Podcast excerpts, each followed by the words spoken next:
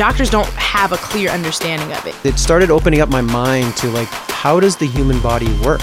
This is a real thing that really affects people. This is a major pain. Welcome to Major Pain. I'm your host, Jesse Mercury, and this week we'll be speaking with Justin Balch. Justin has several major pains that have cropped up on and off throughout his life that have forced him to adjust his life course and his career a few times. So, for anyone out there who's experienced any sort of health condition that has affected their ability to to work or to do what they had planned to do with their lives, you'll find this very interesting and relatable. We'll talk about a common theme for people with chronic health conditions, which is when do I go to the doctor? When do I know if this chronic pain is something that's going to resolve itself or something that I need professional care for? And that question can be so hard to answer because oftentimes when you go to the doctor, they tell you that they can't help you in the first place. And that can be a real drain, both physically and emotionally. And we'll also talk about Justin's most recent major pain, which he thinks might be related to COVID 19, something that he is still dealing with to this day. Before we get to that, I have a couple things I want to talk about. First of all, huge, huge, massive thank you to two people.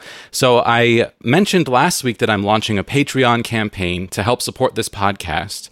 And we have our first two people that have signed up on Patreon to support the show. So, our first patron is Naomi Adele Smith, who signed up at the $7 per month patron tier. And Naomi is actually one half of the artistic duo Egg Salad Salad, along with Johnny Unicorn, who created the podcast artwork that we've been using for the show. So, Naomi, thank you so much for signing up to support the show and being such a huge part of the show because this artwork that you co created is just so perfect for the show. When I first posted about Major Pain on Facebook, Naomi actually, um, in one of the comments on the post, wrote about the artwork itself and the um, the creative impetus behind what you see. And I just really wanted to share this with you because I think it's so cool. About the artwork design and how it relates to the topic. All lowercase because my chronic pain is in my hands and arms, and sometimes the one extra button for capitalization is too much, especially with texting. Neurons, because while we don't understand a lot about many chronic illnesses, I'm pretty sure we wouldn't have pain without neurons keeping it sorted together at the beginning of the lettering but drifting off towards the end, like mismanaging what you think you're capable of and losing the ability to finish a task partway through. I loved reading that because the first time I saw the artwork, I was just like, that's perfect. I love this. And it kind of encapsulated what I wanted. I mean, all I asked for was like something really eye catching, um, really bright and colorful and cheerful, but also really painful. Um, and they came up with this perfect concept and had these like firing neurons in the background, and it's just so clean and simple and catches your eye even when it's really small as a thumbnail. So it's just everything that I wanted it to be, and I'm so I'm so grateful. So if you are in need of artwork design of some kind, you can get in touch with Egg Salad Salad at adele26 at gmail.com, A D E L E 26 at gmail.com. We also got our very first $2 a month supporter on Patreon, so special thank you to Jacob Finkel. I appreciate the support so much. Jacob is a super cool guy. He's a big Doctor Who fan, and he actually appeared on the original incarnation of my sci fi podcast, Sci Fi with Jesse Mercury. So if you go to jessemercury.com and search for Doctor Who Jacob, that episode will pop up. If you're a big Doctor Who fan, he's, you know, a collector of all of the episodes. And it's just so much fun to talk to him about that show. I was so thrilled to get those emails from Patreon that we had two people supporting the podcast. And I need your help to keep this podcast going. I am not working because of my chronic illness. And it just means the world to me to have some support coming in to help cover the cost of the show and hopefully eventually actually generate some revenue. That would be really wonderful. If you'd like to help support this show, head to patreon.com slash majorpainpodcast. Or if you'd like to make a one-time donation or learn about all the different ways you can support us, head to majorpainpodcast.com slash support.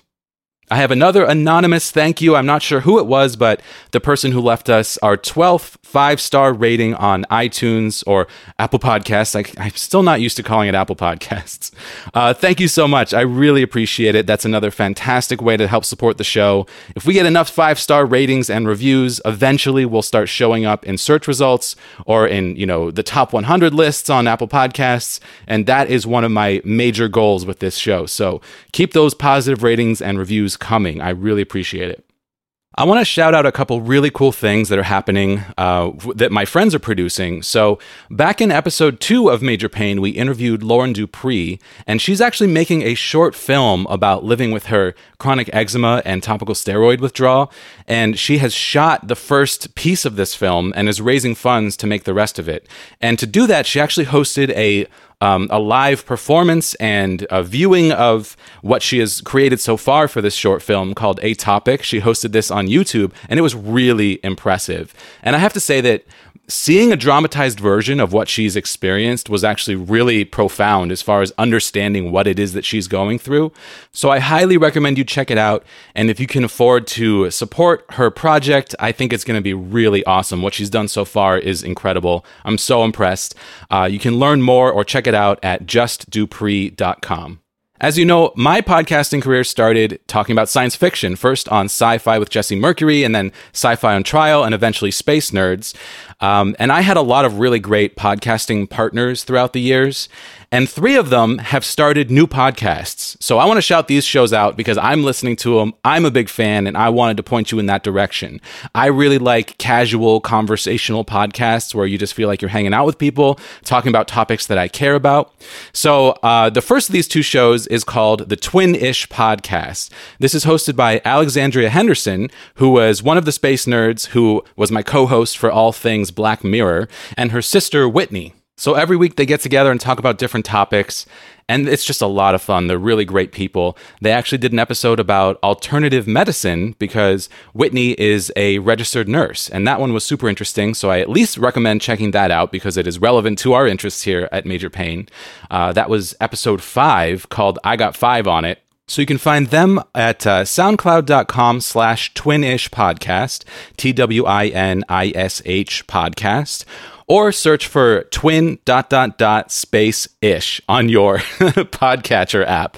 Um, be careful because there is a twin dash ish podcast. That's a different podcast. So make sure you're looking at the twin ish with Whitney and Alexandria.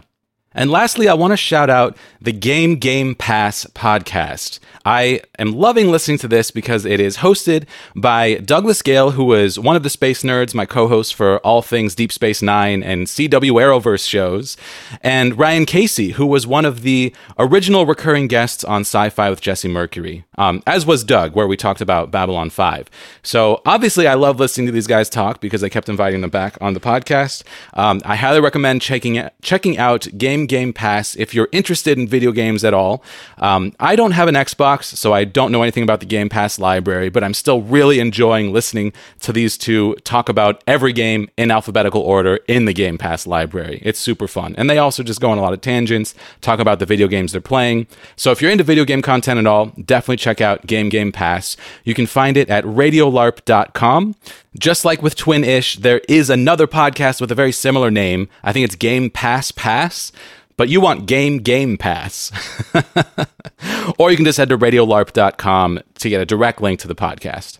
And that's going to do it for our news this week. So let's get into our conversation with Justin Balch about the many major pains that have adjusted the course of his life.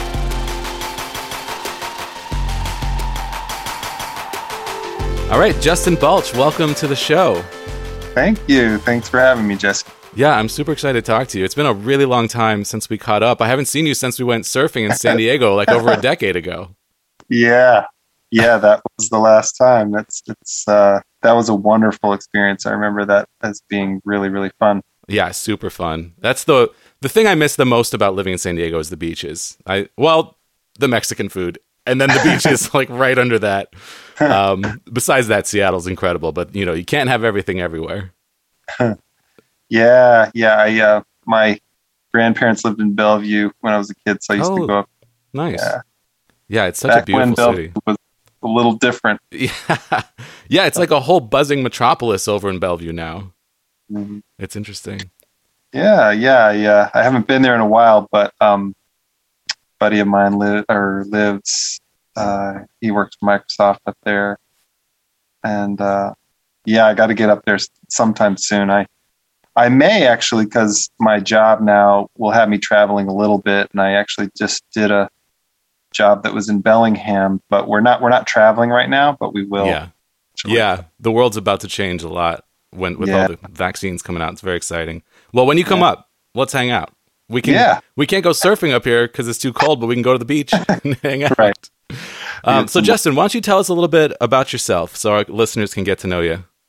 Sure. Well, I um, I've had a number of lives. It feels like uh, by this time, I uh, I'm feeling very fortunate. Um, you know, I I feel like I've had uh, a number of really wonderful experiences in my life. I grew up um, playing music and uh, went to went to Berkeley High School in, in California and uh, played in the jazz band there, and then went to New England Conservatory in Boston and uh, playing saxophone and and um, percussion were kind of my main instruments, and I've also played piano from when I was a little kid.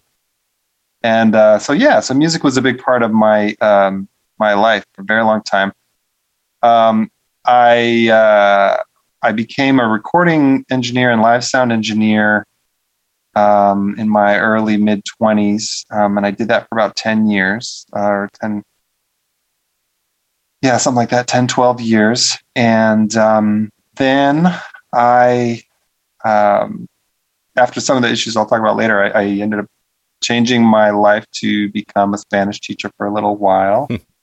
uh, I had taught a lot of music prior, but I ended up having to switch to be a language teacher. And then now, I actually work for HUD, the federal government, uh, as an underwriter. So, so yeah, so I've had had a number of twists and turns that have taken me here and there. Um, but I, um, yeah, I really, really, really loved performing when I was a kid. You know, played, I grew up, um, you know, just really in love. All my, all my, all my heroes were, um, you know, like Charlie Parker and Cannonball Adderley and Miles Davis and John Coltrane and um, you know, just giants of um, jazz from the 40s, 50s, 60s, 70s, Yeah. 80s. You know, those were just my heroes. My my mom was a was a music teacher when I was a kid uh, for a little while, and uh, you know, so she just really inspired me. And um, and so yeah, I grew up. You know, Berkeley was was a really fun place to be in the big band, and um, you know, we. Uh, uh, we toured a little bit and we did all the you know competitions and all things Oh yeah, high- I did that too in like middle school. yeah I won a jazz trumpet solo award in middle school. yeah yeah those are those are like you know those days when we we didn't have any responsibilities and we just were like oh i'm gonna be an artist and i'm gonna yeah, play music and um but yeah i i was so lucky um you know my mom moved to berkeley and i came with her and uh and you know put me in in this wonderful environment where i could um really just explore artist you know you know express myself artistically with with music. And um in any case so i did that you know i played you know junior senior year i was starting to play like you know six seven eight hours a day and Wow. it's like a lot a lot of a lot of time with my saxophone yeah, and uh, you know then when i went to the conservatory and basically in high school you know it was just like just total bliss you know not a lot of responsibilities Hmm. playing you know great music with good friends and uh, you know learning learning what it is to uh, facilitate music with like you know western the, a western concept of music uh, on an instrument and then you know going to New England conservatory it was like the the stress level kind of went up because everyone was just really good you know it's like really good so yeah, so I, you know, I'm a, I'm a relatively sensitive person, so I like I loved, you know, I really enjoyed being with all those other kind of artistically sensitive people, Mm.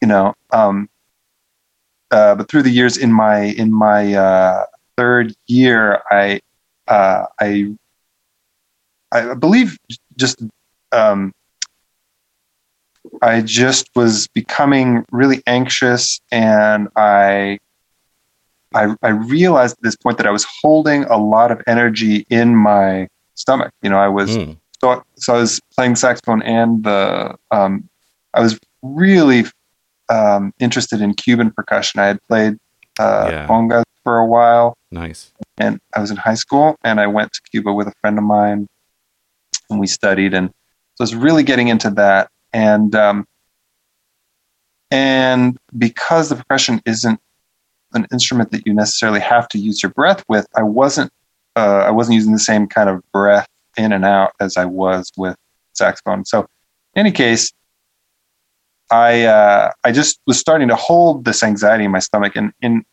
it kind of resulted in uh, incredible amount of tension in my kind of left side in my stomach. And i had i ended up having to stop playing the saxophone because i just had a whole lot of pain. And it was Yeah. like it was it was my first kind of reality check of like oh you're not really doing this right. Like you yeah, know let, like let's get into. I mean, I know you have a couple of major pains, so sure let's let's start with this one. So your first major pain started with this, with this pain that, and you feel like it was just caused by you holding tension in your stomach. Is that something that you confirmed with the doctor? Is that your your feeling on it, or or or what is that? Well, I, um, you know, throughout my life, when I've encountered physical uh, issues, you know, I've been to Western doctors, and none of them really helped me Hmm. that much. Um, I was able to determine m- what was going on with me more so by uh, going to see like massage therapists and acupuncturists Mhm. and uh, you know more like alternative medicine uh, type practitioners. So so initially I just had pain in my stomach and like my my mom and my sisters had studied massage therapy. So I was like, well, let me just go to a massage therapist. And I I remember in college when this started to happen, um, you know, I found a massage therapist who found a spot like right in my psoas and just wailed on it. And I went to a number of sessions. And I just remember it was like the most pain ever. Wow. I'd ever A spot where? That's I'm unfamiliar with that term. So the psoas is a very interesting muscle. It it like attaches to your femur and it goes up through your groin and it goes around your waist kind of and attaches in the mid back kind of in like yeah so it's so it's a muscle that goes kind of from your knee to your mid back Oh, interesting. I've never heard of that in my entire life. That's Yeah. crazy. yeah like uh like runners got you got to stretch your psoas a lot um i run too so like Yeah. Yeah, P, I think it's P S O A Z or something like that. Oh, interesting. I'm learning Yeah. shit. Yeah. yes. And I learned at Yeah. that time exactly what the psoas was. In any case, I, um, you know, I just, I, uh, another part of it potentially is that I was a very quiet person. I didn't speak a whole lot. I kind of just like expressed myself through my instrument for many years. Hmm. And then when this started to happen, I really just started to talk a whole lot more.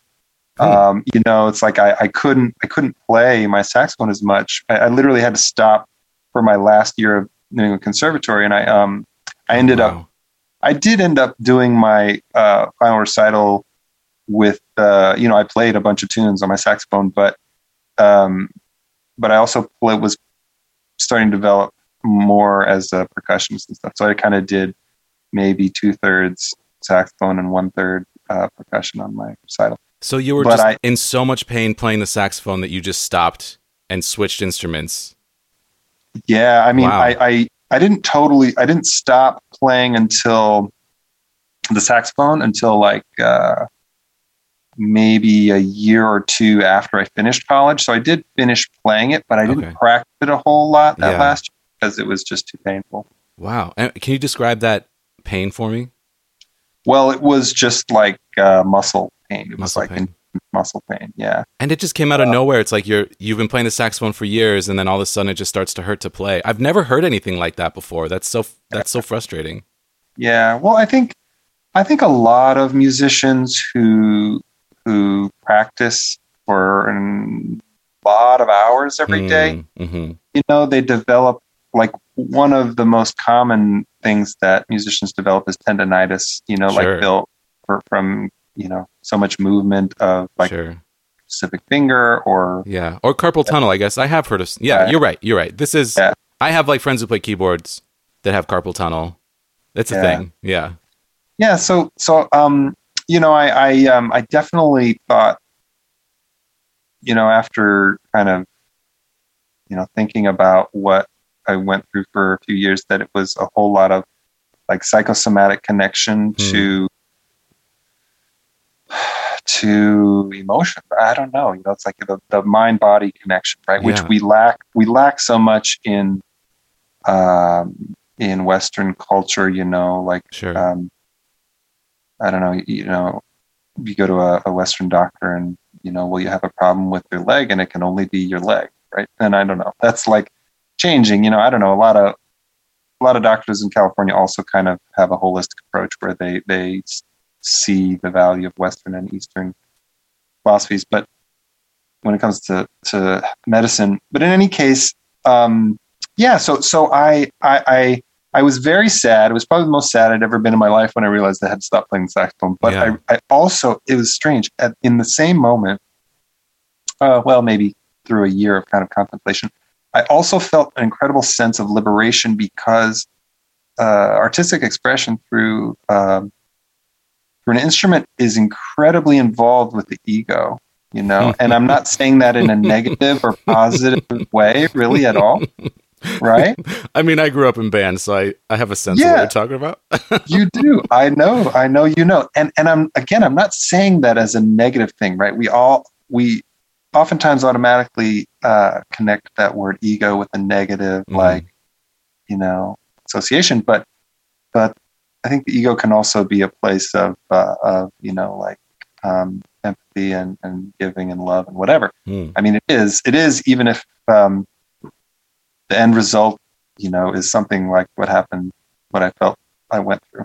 But in any case, um, I, I felt so. I made this choice to move to New York City from Boston to become an engineer Yeah. because I was like, well, I, ha- I have an incredible wealth of musical uh, knowledge, and I can't let that go to waste. And I want that still to be my life. So, so I moved to New York, and I went to um, Institute of Audio Research, and I learned how to record and and uh, do live sound and stuff like that. And I had an incredible decade of, you know, learning the craft first of all, and then interning with, you know, so many different really talented people, and, um, you know, I just I just was so in love with life. It was my twenties and you know my early thirties, and and um, you know did a lot of really fun gigs, and um, and and I was working for uh, Darcy Argue, who has this, um, you know, Grammy uh, nominated big band, uh, and I was doing live sound and also recording some of the live performances and uh, editing them, and uh, it was a stressful gig. It was, it was uh, some of the some of the members had gone to the New England Conservatory with me, but it was one of the most incredible gigs I've ever had because I was I was literally part of the band because he had so many dynamic changes. He- you his music is so um, complex that like he would give me instructions to you know lower the trumpets or the rhythm section or the you know X Y or Z trombones you know at certain parts of certain pieces Live? so live yeah oh live man, that's so stressful. I Yeah. so we met through Live Sound, and Yeah. I I used to run Live Sound for San Diego State. yeah Um, so I I know what you're talking Yeah. about. Yeah, and it's like really high pressure because there is one performance, and you're using like really really expensive, uh, like elite equipment, uh, and then you're expected to do you know like perfection with whatever you're doing. Because if you don't, there is no recording because it's a live show and it is very, very stressful. And then on top of that, I never had anyone ask me to change the mix live ever. That would have like petrified me. So I just want to, I want our listeners to know what that sort of pressure is. That's like massive pressure. Yeah. it stresses me out just thinking about that. yeah it it was stressful but it was so fun and Mm. like i you know and there was this one tune where you know uh, the drummer was playing a cajon and he had a you know, uh, delay and uh, you know some effects on it. So I, and you know, I think a lot of a lot of, I think you know, nationally touring pop acts they just program it all, but like, you know, we didn't have enough of that where I had a system that was you know pre-programmable or whatever. Mhm, So I just mhm. did it did it on the fly. But yeah. Wow. But you know, I loved these people. Half of the people in the band I had gone to college with, like, and I knew very well. And so it was uh, wonderful, wonderful, you know, great experience. And uh, so, in any case, I um, I took a vacation with my dad to Argentina, and then we also went to Puerto Rico. And unfortunately, in Puerto Rico, someone didn't wash the rice, and I cracked one of my teeth Ooh. on a rock. And so I had to have um, uh, oral surgery in San Juan, but it was an incredible experience. Amazing doctor, did a wonderful job. Um, but then I had to, my grandma died. So I had had this oral surgery, and my body was like really kind of reeling from that. And I'd also had a lot of stress. So so I had to hop on this plane from Puerto Rico to Washington State, actually, because you know that's where I mentioned uh, Right. earlier, maybe before that that my grandparents were living there, Right. and uh, and so on the first flight from San Juan to New York, uh, when we were descending, my ears wouldn't equalize, so I got what's called a barotrauma, Mm. my left ear, which is basically just kind of like an explosion of cells. And so, so as we were landing, I knew something was very wrong, and because I could feel it a little pop in my ear. Oof. And so, yeah, so the next day, I kind of was like, "What's going on?" You know, I went to uh, to an ear, nose, throat specialist, and you know, they they told me what happened, and they gave me this choice. They said, "Well, we can leave it as it is, and we'll see if see how it goes, or we could, you know, put a slight incision into your um, your eardrum and and you know let the basically like the um, whatever exploded out, right? So it's just like fluid. Hmm. And so they did that, and I was I was worried, but as soon as they did it, I felt immediate relief, and it was great. But um, you know, and I thought, okay, that's it. That'll be that'll be all. And um, so then I flew to Washington, and I uh, you know attended my my grandma's funeral, and and it was sore, right? Like it it didn't feel good, but I hadn't developed tinnitus yet. So, but when I was in Washington, it just started. Like there was one night I remember I was sleep I was about to fall asleep and I just heard, you know, a slight pitch in one of my left ears. And I knew at that moment that it was very likely that my audio career was was over, but Oh, I damn. wasn't sure. Yeah. This is like an audio engineer's worst fear. And tinnitus or tinnitus, people may Yeah. have heard it pronounced either way, is just a constant ringing in your ear. It's one of those things that doctors don't understand. They don't know how to cure. Um, Exactly. And it's like, it can be lifelong. Yeah, yeah, it definitely is. It doesn't it doesn't go away. Um, I haven't done an incredible amount of research on it in the last, you know, four, five, six, seven, eight years or anything because, um, because if you, well, because I, I changed my career again, so I wasn't you know, focusing on my listening for a long time. And is that, uh, do you still have tinnitus? Oh yeah, it never goes away. There's no Yeah. cure. Can't, can't rid, get rid of it. I I don't know. I don't know what they have going on these days. If there are any kinds of therapies, or I, I, I- I'm pretty sure there still is no no cure. Yeah. The last I heard, there's still nothing.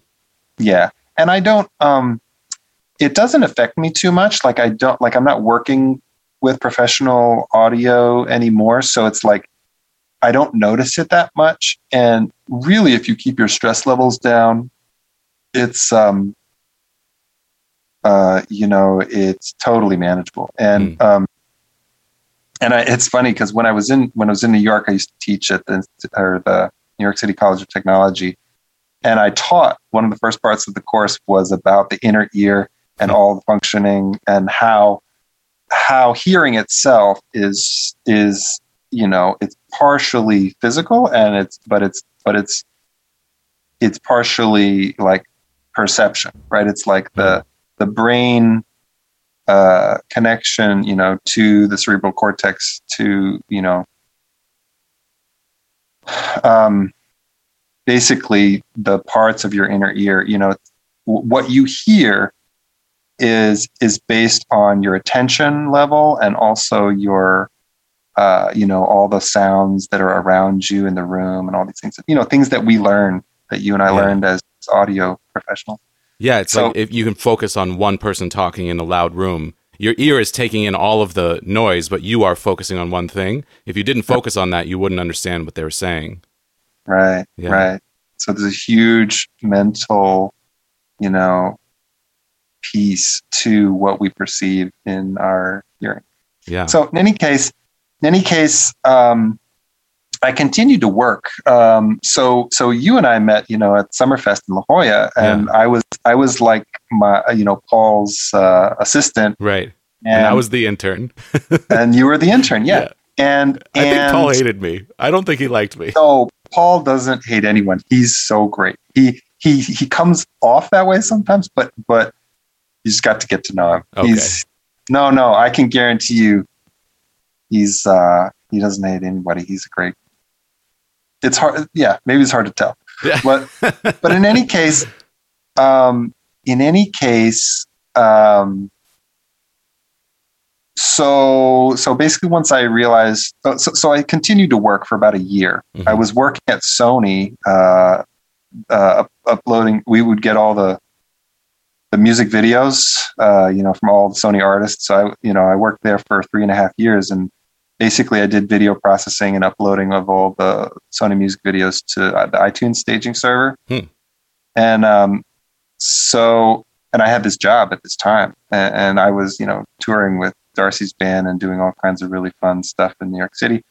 So I was like, "There's no way I'm not gonna, I can't like lose this." And then I went back and you know did it for a year, and I was like, "I can't do this anymore." Yeah. Um, and I really realized it when I was hired to go back to Summerfest to yeah. be the head recording engineer. Right, I remember and that. it was and it was the summer after this had happened.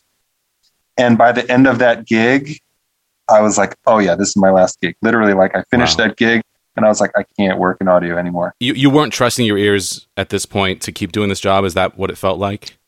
Well, the interesting thing is, there are a ton of really high profile prof- uh, professional audio, you know, mixing, mastering engineers who have an incredible amount of tinnitus. Mm. You still have the capability to work, uh, you know, to a certain degree in your profession, but the question is, are you willing to do that to yourself physically and psychologically? And I was like, nope, can't yeah. do that. I've made lemonade once. I can make it again. I'll just, you know, switch and do something else. Because there's so many parts of life to enjoy, right? So sure. e- even though I had had this wonderful career, I was like, you know what? There are a million other things that can make me happy. So yeah. Um, again, it was kind of a letdown. It's like, oh, I thought I was going to do this for my life, but uh, guess not, right? So you're so chill so, about it. That's that's pretty incredible, honestly, because this is your second career change due to your body sort of rejecting your career.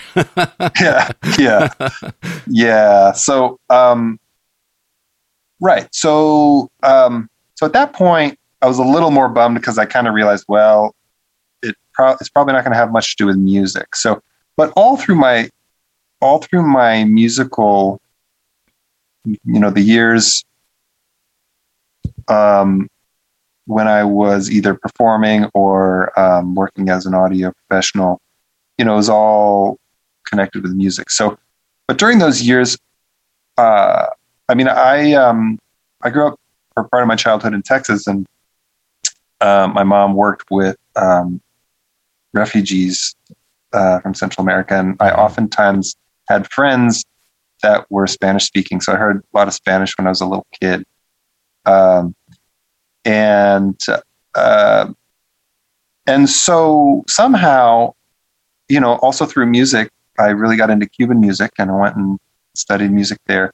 So because my uh, I had that experience as a very young person with this Spanish language, um, you know, I developed an affinity for the for for that language. And so when I would go on vacation, I didn't like to just go and like sit on a beach. I would I would go, um, whether it be like to the Caribbean or to South America or to Spain, and I would study at um, these Spanish language institutes. So basically, you go and you go to class for two or four hours, and then at noon you're done, right? So so I did this over many years, um, trying to develop my Spanish language skills, just thinking that it was something that was fun that I enjoyed.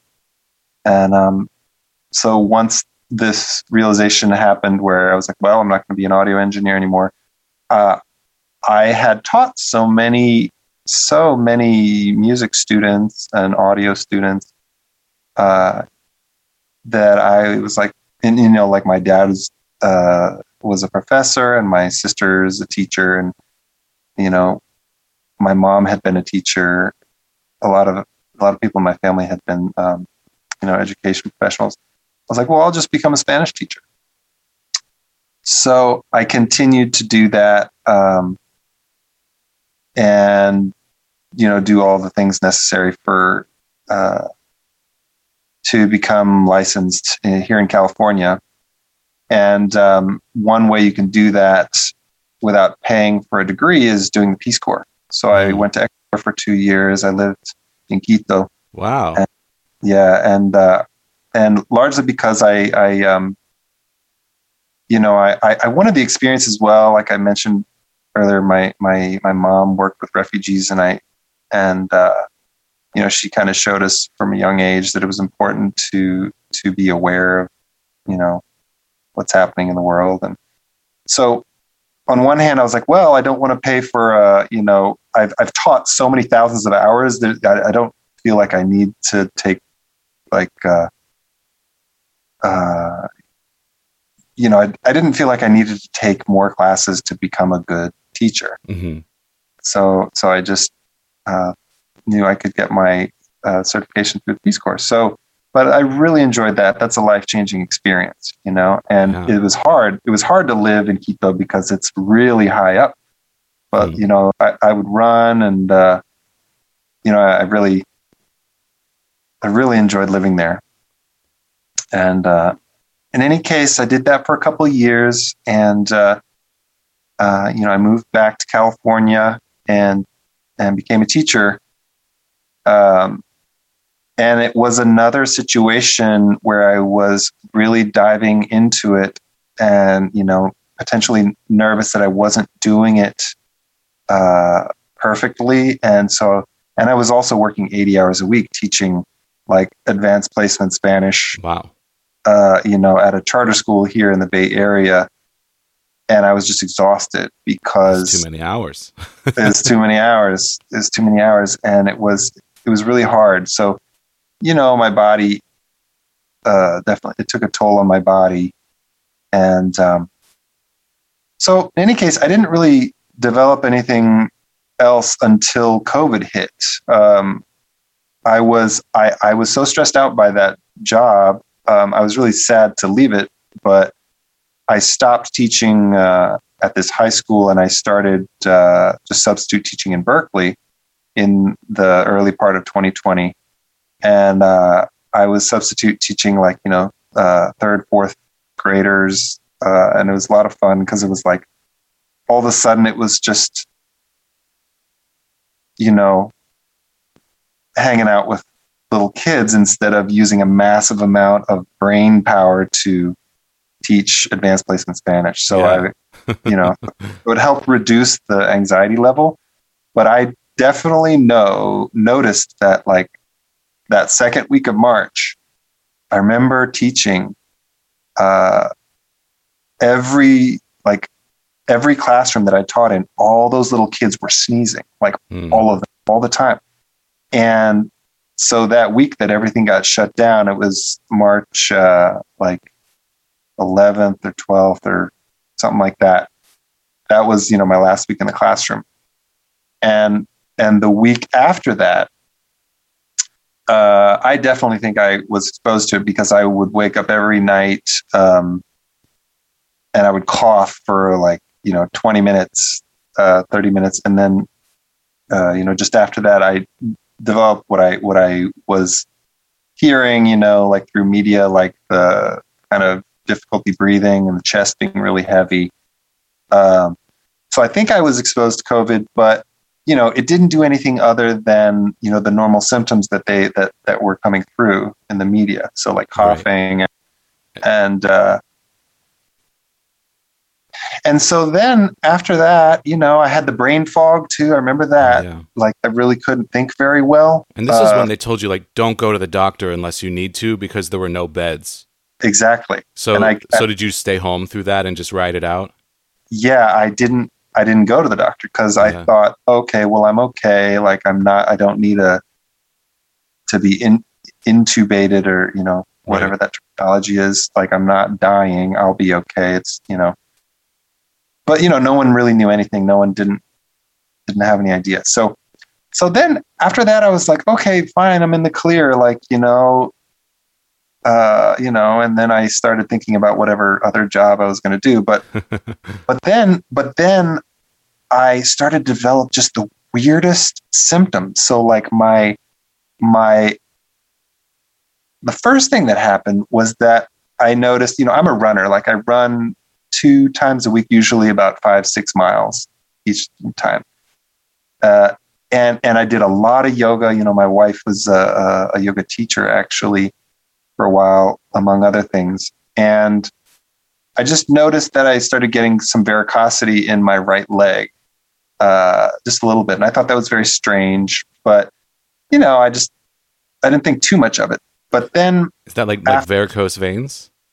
Yeah, it's I, just like yeah, exactly. I don't even really know what that is. I've heard the term. yeah, it's like it's like when your vein uh, just kind of pops out a little bit. You notice it uh, above, like protruding a little bit from okay. gotcha. from your body. Yeah, and you know, and as a runner, if you run long distance for a long time, like you can also develop like from all the pounding, you know, like you can develop these little spider veins too. But it's basically just like broken blood vessels. It's no, mm. it's not a health risk or issue whatsoever. Like if you go to the doctor, you say I have varicose veins, they'll be like, yeah, you're fine. Like because okay. unless you have an there's a specific kind that's in the middle of your body that's actually dangerous hmm. uh, for your heart. But but that's not what I have or had or any of that. It's just. But what developed after that was um, my my uh, the muscles in my right calf it seemed to for from my perception like seemed to just uh, contract incredibly. And mm. and the and the varicosity got got a lot greater. So like um, it would be hard to walk. Like my muscles would be super tight. Uh, and then so there was like you know i don't know the varicosity, the muscles were super tight, and then my legs started to itch. Like, and mainly is mainly just the right side. Hmm. Um, and then after that, I'd say a few months after that, all the joints on my right side started to pop constantly. So literally, like my shoulder, my elbow, my wrist, my joints in my fingers, my hip, my knee, and my ankle and my toes. Weird. Like all of those joints, but only on the right side. Yeah. And occasionally my left wrist, but I feel like that's just from like that just sitting. happens, you know. Like yeah. like sometimes wrists just pop, but to have like all of the whole side of your body pop constantly is really yeah. bizarre.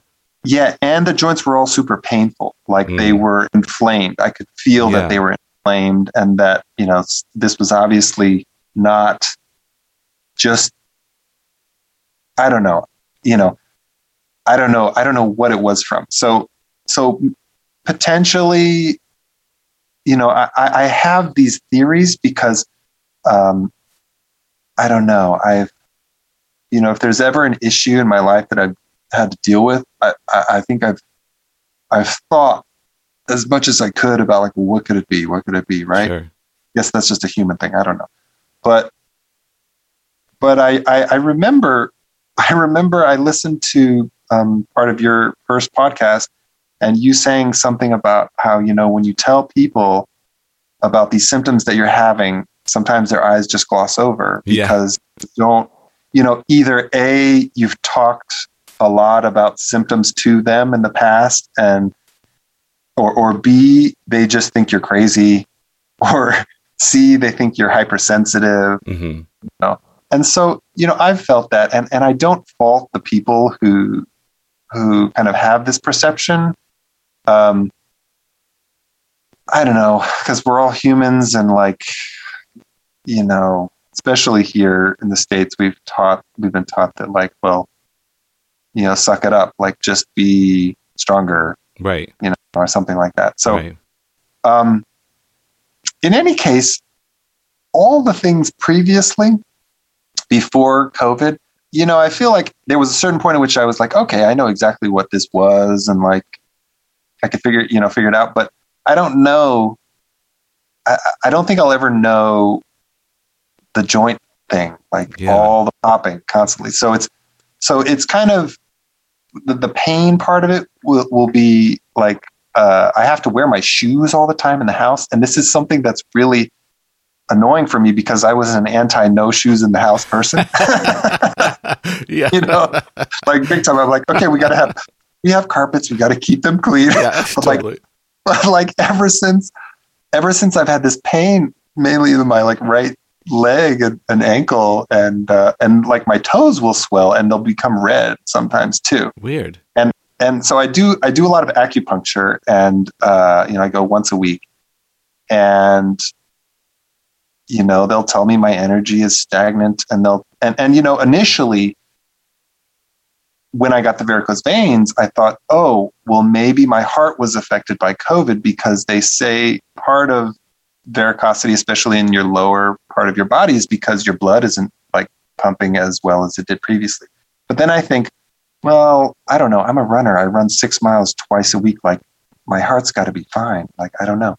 So there's it's just a big question mark, right? It's like who knows? I don't know why my joints are inflamed. I don't know why my you know like when I stand, um, all those joints will hurt. And and I did go and I and I went um, I went to physical therapy, which helped a lot. Um, they told me like my right leg was a tiny bit shorter than my left leg, and so ma- then I then one of my theories was like, well, maybe because of the um, you know the size length imbalance, maybe that's affecting the joints. But um, you know, but I've been wearing an insert since uh, I w- went to that physical therapist. You know, whatever it was, July, August last year. So. Um, I honestly, I just don't know. This last round of, of strange things, I don't know if it's just, you know, A, if I was, uh, you know, if I did come in contact COVID around March 2020 and my body's just reacting to all of those, you know, whatever, uh, whatever happens to our bodies with this virus or, uh, another strange thing is that when I was in college and I had all that pain on my left side, I did a ton of stretching and it was all very muscularly uh, connected. And I Mhm. feel like it was, you know, or, um, you know, there's a lot of muscle pain. I actually, on my right femur, the, the, the psoas, as I mentioned earlier, is this muscle that starts in your femur and goes to your mid back. On my on my right side, the femur started to protrude and so I actually had to have surgery, and they like they shaved off a piece of it because like every time I would walk on my right knee, it would pop Hmm. because like I think one of the um, tendons was like just being bothered by by, and it was because of this pulling of uh, of the psoas. So Wow. so when was the that? only reason- surgery? that that was in college when I was having all the pain in my Okay. Yeah. Yeah. psoas, right? So, so in my first kind of bout with chronic pain, I had to have this surgery because because my muscle was pulling so intensely. In any case, I'm I'm thinking now that maybe yes, maybe no, maybe the slightly shortened muscle because they had to they had to cut the muscle oh wow. when they when they shaved off the femur is somehow related to why my right leg is shorter you know i don't know but see we i, I start to drive myself a little crazy right it's like yeah and, and i start to feel like well you know you start to feel like what you experience when you see the the glazed over expression towards yourself. Faces. You feel it towards yourself. You're like, well, I'm yeah, sick like, of me talking about this to me. yeah, and, exactly. And it's this strange, you know, cyclical, like, like, well, okay, I'm having these symptoms, but like, I, you know, I don't know. It's this thing. Maybe it's a cultural thing. We tell ourselves that, like, you know, we shouldn't like we should be stronger or whatever. Yeah. I don't know. We should figure it out. Psychological. Yeah, a lot of what you're saying is obviously like things I've experienced or thoughts that I've had about my own health. I mean, in different scenarios. Um, mm-hmm. And I think that a lot of people that I talk to, that there's this common theme of people feeling like it's their fault. You know, like because it's like it's my body, my body is malfunctioning. That makes it my fault, my responsibility. Um, yeah. But there is no fault here. Like you know, I I absolutely believe in the mind body connection, but I but I also do not believe that that be that your mind body connection is causing you to be in chronic pain and that makes it your fault. Like I don't believe that. I do believe yeah. that tending to the mind body connection will make you better. Absolutely. You know, you've experienced that. You've talked about um, that like here and before we recorded. Um, and like I've absolutely experienced that as well that, you know, the the less stress, the happier you are, like it does make either the pain level diminish or it just makes the pain easier to manage because you feel better, you know, because you're happier. And like being in chronic pain sucks, but the worst part is the depression. You know, if you get into like a cycle of depression about being in pain, it can be really tough. But yeah. and it sounds like you're in this weird nebulous spot where it's like you've experienced chronic pain a couple times, you've had weird health things a couple times, but you've gotten through them, you've managed them, and now here's this big weird one that you're currently inside of and you don't know what to do and you don't know where to turn so you're turning inward um, and I, I would encourage you to to to not blame yourself and to be kind to yourself because from what you're telling me i don't think there's any way that this is your fault you know it's i mean yeah. covid symptoms are weird and i think what you're i mean i'm not obviously i always have to say this i'm not a doctor i don't know i don't know stuff but from what I've read about COVID, it does seem like what you're experiencing could absolutely be some sort of long haul COVID symptoms. Yeah. Um, yeah, like my I've seen a chiropractor who talked about the the nervous system as a bucket, and when you fill your bucket with um, stuff, it starts to overflow. And if you have a lot of small things going on in your body that are an issue, none of them by themselves are a problem or that big of a problem or something you can just kind of shake off and push through. But if there's a whole lot of them, um, your bucket can overflow, and that's when you start to have weird symptoms. And you know, I'm not saying that this is true. It's just an analogy that I liked and seems to make sense to me. Um, and I feel like COVID is one of those things where it just hits everyone so differently and we know so little about it still but it's definitely like throwing a giant rock into a bucket that is your nervous system and then it just like your your water just flows out which sounds gross. Oh yeah. Yeah. Well I I definitely hear all of that and I and I appreciate what you're saying, you know, like like it's it's you know, we we we don't get anywhere if we blame ourselves for our, you know, like um you know, for our physical issues. So and uh yeah, so you know, really the the depression I think is is huge. Like I think especially in when I was in college, uh, you know, you know, I had spent my, er, you know, my, my high school years just like, just being so immensely in love with jazz music and both, both like the, you know, the, the artistic expression and the aspect of you know a love for the part of our for for for the part of our country that is so uh, like abused you know people um, from uh, African American culture have been so abused for so long, and Yeah. I guess you know, like my my experience with my mom working with refugees, that like all of that just made me feel that this music was so important and Mm. and such a joy to to have the privilege of experiencing from so many you know African American mentors Yeah. and um, you know that that it was just such a pain to lose like Yeah. you know through and so and so I did become very depressed at that point but then I but then I gained uh, I gained a lot of uh, hope you know because I also I also love I also love all kinds of music you know all kinds of other music. So I knew that being an engineer I could work with with people of all backgrounds. And then and then you know moving to New York City was so wonderful because it expanded you know my my sense of being a human being in general. So I guess what I'm saying is that like I've had these things happen to me but then they've also changed my life in Mm. ways that have benefited me so much Yeah.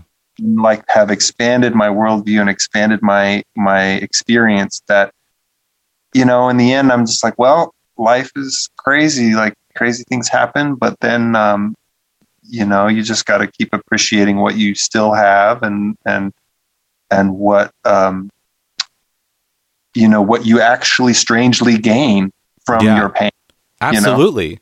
And You that that's like you're dropping some wisdom over there. I mean, that's so valuable and I've experienced that as well where like you'll have a health problem that throws a wrench in your life and the changes that come of it end up being wonderful. Uh, it's to the point where you wouldn't go back and change what happened to you. Um, and if that happens to you a couple of times, you start to get this long view of it where it helps you to get through the next time because you know this is going to change my life again, but positivity came out of the last one and it can happen this time too, for sure. Yeah. Yeah. And the funny thing is the the the immense pain that I felt in in college was kind of up and down my left side. And Yeah. now it's up and down my right side. Yeah, that's so weird. And so I'm like, well, maybe I'm just evening myself out. So, I don't know. Yeah, I don't know. So yeah.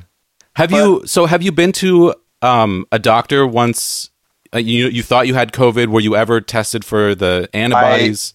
I I did go. Um, you know, my my final job at this point is uh, I'm you know working at HUD now, and and I have pretty great health insurance through the federal government. So I finally, once I I got that, I did go to a doctor, and um, they never tested me for the antibodies. I explained to them every all those symptoms, Mhm. and I, I- guess what they're saying is that after a few months, your antibodies go away. Mm. So, like, I was telling them that I had experienced it in March. By the time I went Mm. to the doctor in like August or September, like they wouldn't yeah, have been there. wouldn't have mattered. Yeah. Yeah, So we can just so- assume you had COVID. I think that that's a safe assumption. Like with the exposure that you had that time of the year when we know that it was rampant in the US before we shut down, that was like the most dangerous. Well, I don't know if that's true, but that was a very dangerous time. Not necessarily the Yeah. most dangerous, but it's a very Yeah. safe assumption to say that you probably had it. That's that's what I'm assuming. And you know, and I also have friends. I have a lot of friends who tour the tour the world constantly, or they were doing so. You know, in January and February of 2000, and uh, you know, some of them say they feel like they were exposed.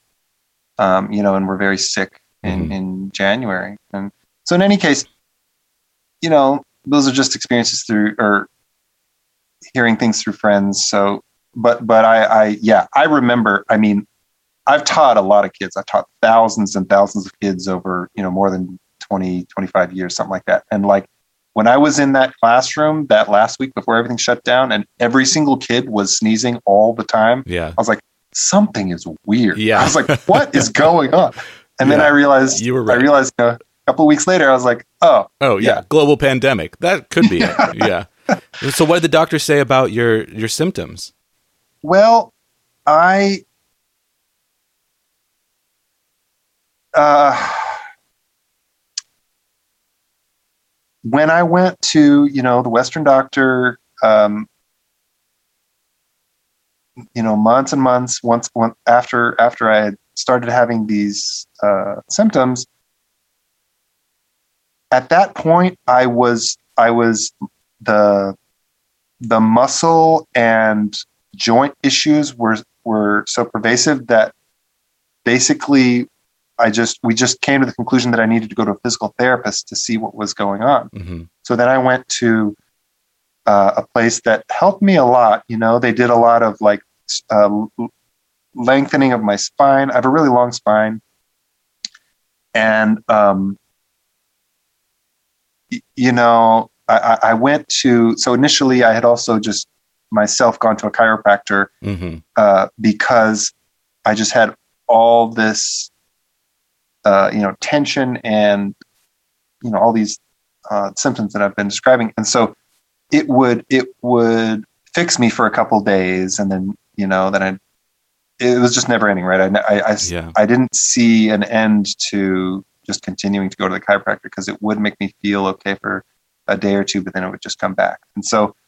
Um, so then I, you know, also went to this uh, physical therapist, and they had kind of other machines. You know, they took a bunch of uh, scans.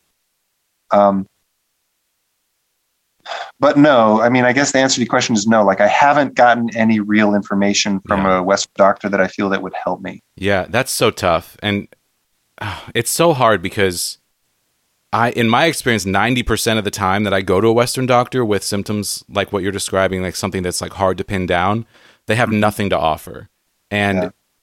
for years I just stopped going because it's like what's the point, you know? So I just started going to naturopaths and um, you know, I've also done I've actually had very good luck with chiropractors. I recorded an episode with my uh, my old chiropractor that's going to come out um, the next episode of the podcast that's coming out as we're recording this is going to be with my chiropractor. Um, Awesome. And yeah, he did some awesome stuff for me. When you were talking about your legs being different length, that's something where like I'd go in and my legs would always be different lengths, and then he'd adjust me and they'd kind of even out, and then it would last for a little while, and then I'd have to keep going back. Um, and you know, since he moved, uh, his family moved back to Canada. I haven't g- gone to the chiropractor since then, and it's also like I don't want to go have body work done during COVID because I just don't want to take the Right. risk. exactly. Um, but yeah, but like with traditional doctors, it's so it's so tough because when they tell you that they can't help you, our society also has this thing built in that says like doctors are right, you know. So if a doctor tells you there's nothing wrong, that means there is nothing wrong, which means that it's all in your head, and that is like just completely incorrect. You know, in my in my life experience and in the experience of people that I've talked to with chronic pain, that has been a barrier to them getting help for years. You know, it can last for a really long time. And I'm Yeah. so lucky now to have a primary care provider that takes me seriously. Um, and you know, it's when I went to a university hospital where they, uh, University of Washington. Um, but I've heard this is true of other university hospitals too, like uh, um, you know, like the Mayo Clinic, um, places where they are doing research about health. There's a there's a lot of like cutting edge stuff going on. Um, I've been taken much more seriously there, and it took, but it, that took like a decade of bouncing around from doctor to doctor, from like you know medical center to medical center, where they're all telling me the same thing, which is like this is not you know you don't seem to have any medical issues, so we're going to send you to a psychotherapist or you know go see alternative care. And I did all those things, and like some things were helpful, some things weren't, but the the underlying problem has always still been there. Um, but I, that that feeling of like I shouldn't pursue this anymore because they keep telling me not to is really hard to deal with. You have to like be your own advocate because no one else is going to advocate for you. Um, And I think a lot of us just kind of go down alternative paths. So it's Yeah. and it sounds like you've tried a lot of that. So what? So it sounds like you're still in the midst of this. Like you're still experiencing Yeah. this. it's it's not as acute. The pain isn't as acute as it was Mm. uh, during the first few months. So what? One thing that that I did. Uh, so so I've learned a few things. So, you know, when we have um, muscle issues uh, in the West, a lot of times, you know, at least when I was a kid, they'd say, "Oh, just ice it." Right? You Mhm. put ice on it. And then through learning more about Eastern medicine, you know, they have opposite thought. They're like, well, heat Mhm. is what generates um, blood flow and and that can help much more than slowing slowing the energy down right so in any case i would take these hot baths and they would just be incredibly painful and i was like oh my god what's going on i'm like i can't do this so so then uh, i started to take just ice baths like and i would feel immensely better immediately Wow. so yeah, so like since uh, you know summer of 2020, I've been taking ice cold showers in the morning, and uh, and also you know just filling up the the bathtub with cold water, and um, and it helps incredibly. wow, that's great. Yeah, and you know I think alternating is also good. Right? Yeah. I've So heard the same. Yeah. Yeah so after months like i couldn't i couldn't get into any bath or any shower that was even remotely warm because it would be painful. Wow. so so um then after i don't know six or six or seven months of that i i, I started to do kind of lukewarm and cold uh you know alternating.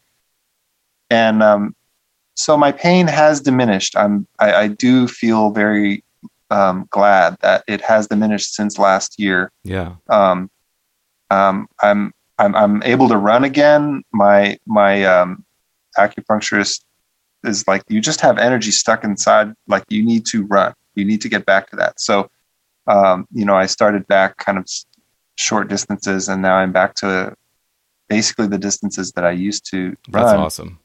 Yeah and i'm and i'm so happy about that. I'm i still experience this thing where like if i'm standing with no shoes on on a flat floor like my kitchen you know like a wood floor i just feel this pain in all of my joints. Weird. only on the right side. So i don't know if it's the you know the difference in length of my my you know legs or what. I i don't know. But or if it's just still symptoms from from covid or and then when i when i go to bed at night or when i wake up in the morning like my legs are just itchy. And and i had my acupuncturist a different acupuncturist. I've gone to like three but they're all the same place but but it all depends on which day you go in. And so i just happened to go in on my first thursday in probably seven months of getting treatment last seven months. And the woman you know everyone has a different perspective. And she's like oh you're itching. You just need to take magnesium Hmm. and it's like this past thursday i'm like oh my god why didn't they tell me that you know but so i've been taking that a little bit but what she said is that when viruses attack your body they take all the minerals. Mm. and i didn't know this.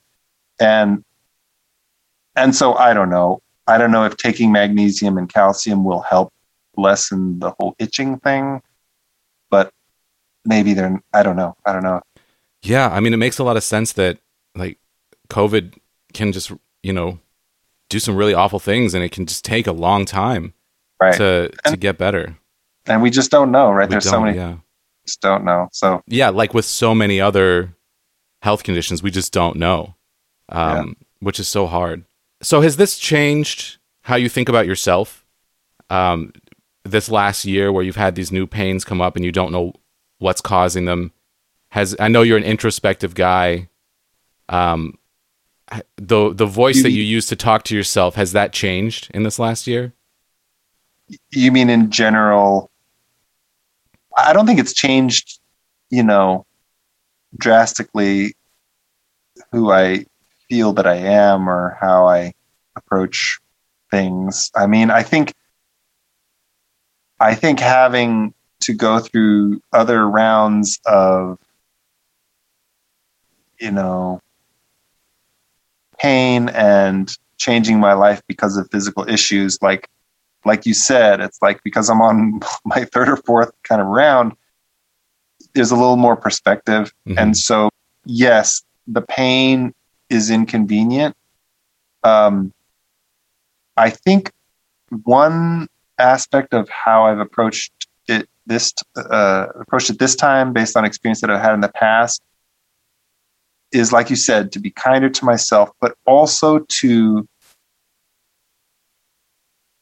try to be aware that you know the people around me are also going through it with me Yeah. and and like the first, you know, when I was in college, the first time I had a lot of pain, I tried to make it very clear to my partner at that time that I did not blame this person for anything that was going on with me because when and I was very young, right? And I was in a relationship very very young at that point. And and I and, and I think that's kind of a silly thing to say, obviously, but like I feel like um you know, I just really am trying to be kinder to everyone, to myself, Mm. to the people around me, and to, um, you know, and to generate those positive feelings about the future. It's like, yes, you know, I'll be able to get through this, like I've gotten through other things, and um, and just be be glad for for everything that I do have. I mean, I have so much. I have so so much in my life. You know, like we're moving to a new house. We're getting the keys tomorrow. Oh, You know, we nice. bought, we bought a house, and like I never in a million years thought I'd be able to buy a house in the Bay Area. You know, Yeah. and and um, you know, I have a, a, a great job, and like I've been so lucky through all the pain that people are feeling, like you know, economically through this crisis. I've uh, you know, I had a little there was a little unsurety there, but then I but then I got my my job from from having been in the Peace Corps. I got my federal job, so so I have a lot of stability Yeah. You know and uh, i just made my zero gravity chair here because I, I couldn't sit that was one thing Oh. with all the with all the joint pain Yeah. i couldn't sit in a chair Yeah, I've had that before too, and it's really hard. It's like you either Yeah. have to stand or lie down, and standing hurts. yeah so, so, like i you're got just this kind of i got this amazing it's a french basically like deck chair and it's zero gravity where like you know it's really squeaky at this like you can probably hear it now You know, so like but it has you just sit back in it and i and i got a uh i got a, an arm basically that i attached to a two by four that i drilled into the wall that has my computer in kind of like the gamer mode where Yeah. it's like above you you know and then I have a little USB keyboard that I have in front of me. So I've, I've, I've, you know, I've made adjustments in my life to, to, to, um, to reduce, you know, to reduce the pain. Yeah, that's important. You have to accommodate for yourself. And it's so Yeah. hard to do because like you're so used to other things and it doesn't make sense. It's like sitting is is normal. It doesn't make sense to, to like what am I supposed to do? You know, I can't sit. What do I do? And you Right. got to like get creative, you know?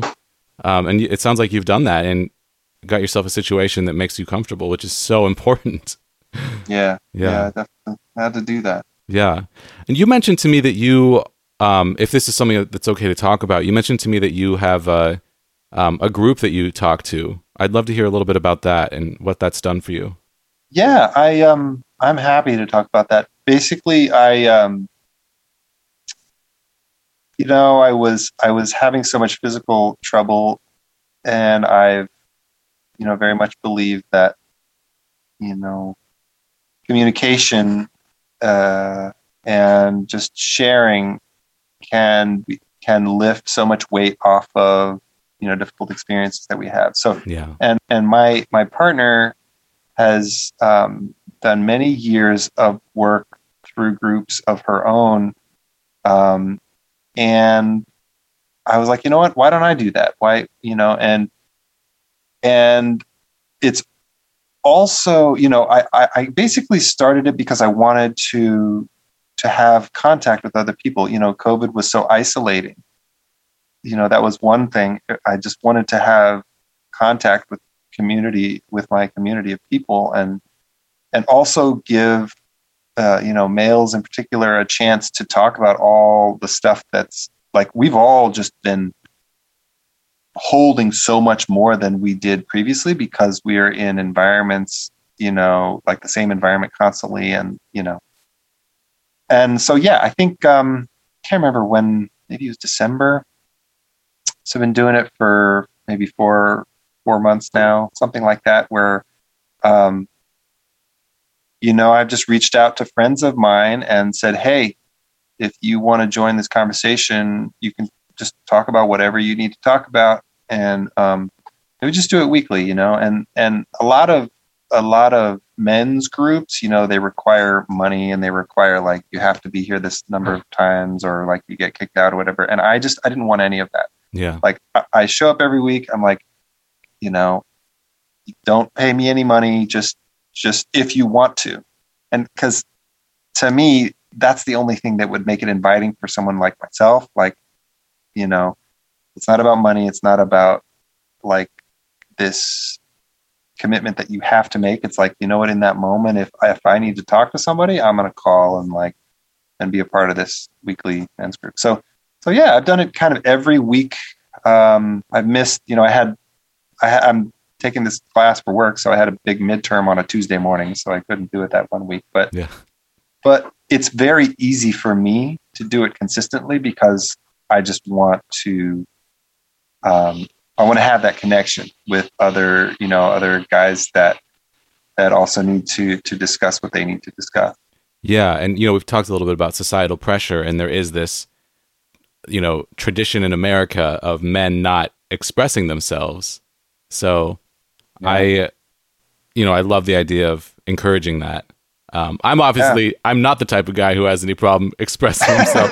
I can't shut up. Um, Right. Um, right. but I obviously I've encountered it all throughout my life, um, and yeah, and it's a it's a barrier that a lot of men need to break through to recognize that it is okay to express your emotions, and Yeah. there's there's strength in doing that, and I think that oftentimes people believe the opposite. They think that by holding things in, they're being strong, but what you're doing is you're weakening yourself. So Yeah. yeah, Yeah. so good for I you, mean, man. yeah. That's awesome. Yeah, I mean, flexibility, honestly, balance and flexibility are are signs of true strength, right? It's like Mm. you hold something too tight, it it, it it's not you- you're not being strong, right? So like, you know, but that's that's specific point of view. It may it may be, you know, supported by science. I don't know, but Yeah, um, but in any case, so yeah, I uh, I really appreciate, uh, and it's just a few friends that I have, and I've, I've actually reached out to many people that have expressed themselves through social media that they're having incredible troubles, and they're like friends of mine from the past, yeah, and I've reached out and I've said, hey, we'd love to have you anytime you want to come and dive into this this difficulty, right? And some of them have come on, and some of them haven't, and and you know, it just it it just touches on that on that as you know that that reality that that we can be expressing that oh my god i have all these troubles i have all these issues you know in an outwardly way potentially through social media but to then take that invitation to to kind of dive in introspectively and and work through whatever that is that's a it's a very scary thing Hmm. i think for a lot of people and sure, men absolutely. particular, you know Yeah. yeah. Yeah. that's so interesting. Well, it, it- Justin, it's so great reconnecting with you. It's been a long time and you've been through a Yeah. lot and I feel like you've gained a lot of wisdom along the way. Um yeah, and so much experience and I really appreciate you sharing all of that with us today. Is there anything that you want to say to anyone out there going through any chronic pain or anything similar to you? Well, I don't know. I don't know that I. I think I think everyone's case is so individual that it's hard to say. It's hard to give you know blanket statements, and I've um you know really just uh, like we were talking about before, just be good to yourself and uh, you know be be be willing to um, you know pardon yourself for things that you a don't understand or b uh, you know can't process well or like you know and then but then also express your appreciation to those around you who are who are supporting you um, because they they do. And and you know and sometimes uh, sometimes they they need to be sh- shown that you know we appreciate their help and things like that so Absolutely. you That's know, I mean, absolutely. And you're right. Every case is totally different, But as far as blanket statements go, those are really good ones. those are good. Okay. Yeah. Do you have any like social media or anything you want to plug if anyone wants to reach out to you?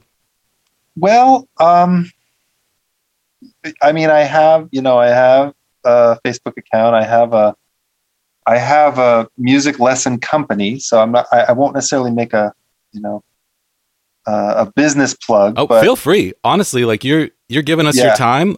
I am always more than happy for people to plug their business or anything. Yeah, sure. Well, do. well, I um, I do have a music lesson service. It's called Bay Area Home Music, and um, you know, we provide music lessons, uh, all kinds of instruments. You know, piano, guitar, drums, bass, uh, whatever, trumpet, trombone, saxophone, violin. You know, we basically have a community of uh, professional musicians who give in-home uh, music lessons, and obviously through COVID, they've been via you know Zoom or whatever you know whatever medium is preferred. Um, but yeah, it's just BayAreaHomeMusic.com, and um, I'm very happy and very proud to have been able to um, develop you know a lot of children's um, you know strength and sense of uh, self worth and sense of ability through through learning uh, musical instruments, and so yeah. That's awesome. Well, you're such a cool guy, and you, your outlook is so positive, and I really appreciate it. And this has Oh. been amazing. Thank you, Justin, so much.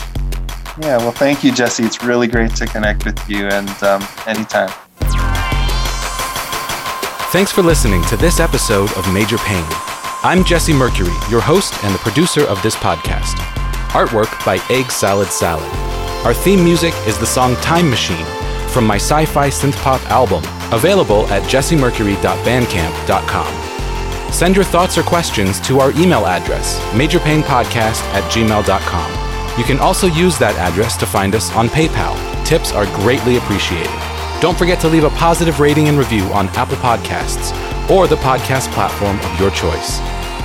Find more information about this show or leave a comment on any episode at our website, majorpainpodcast.com. Major Pain is supported by listeners on Patreon. Thank you to all of our $2 a month supporters, our $7 per month patrons, including Naomi Adele Smith, and our future producers at $25 per month. Learn more at patreon.com slash majorpainpodcast.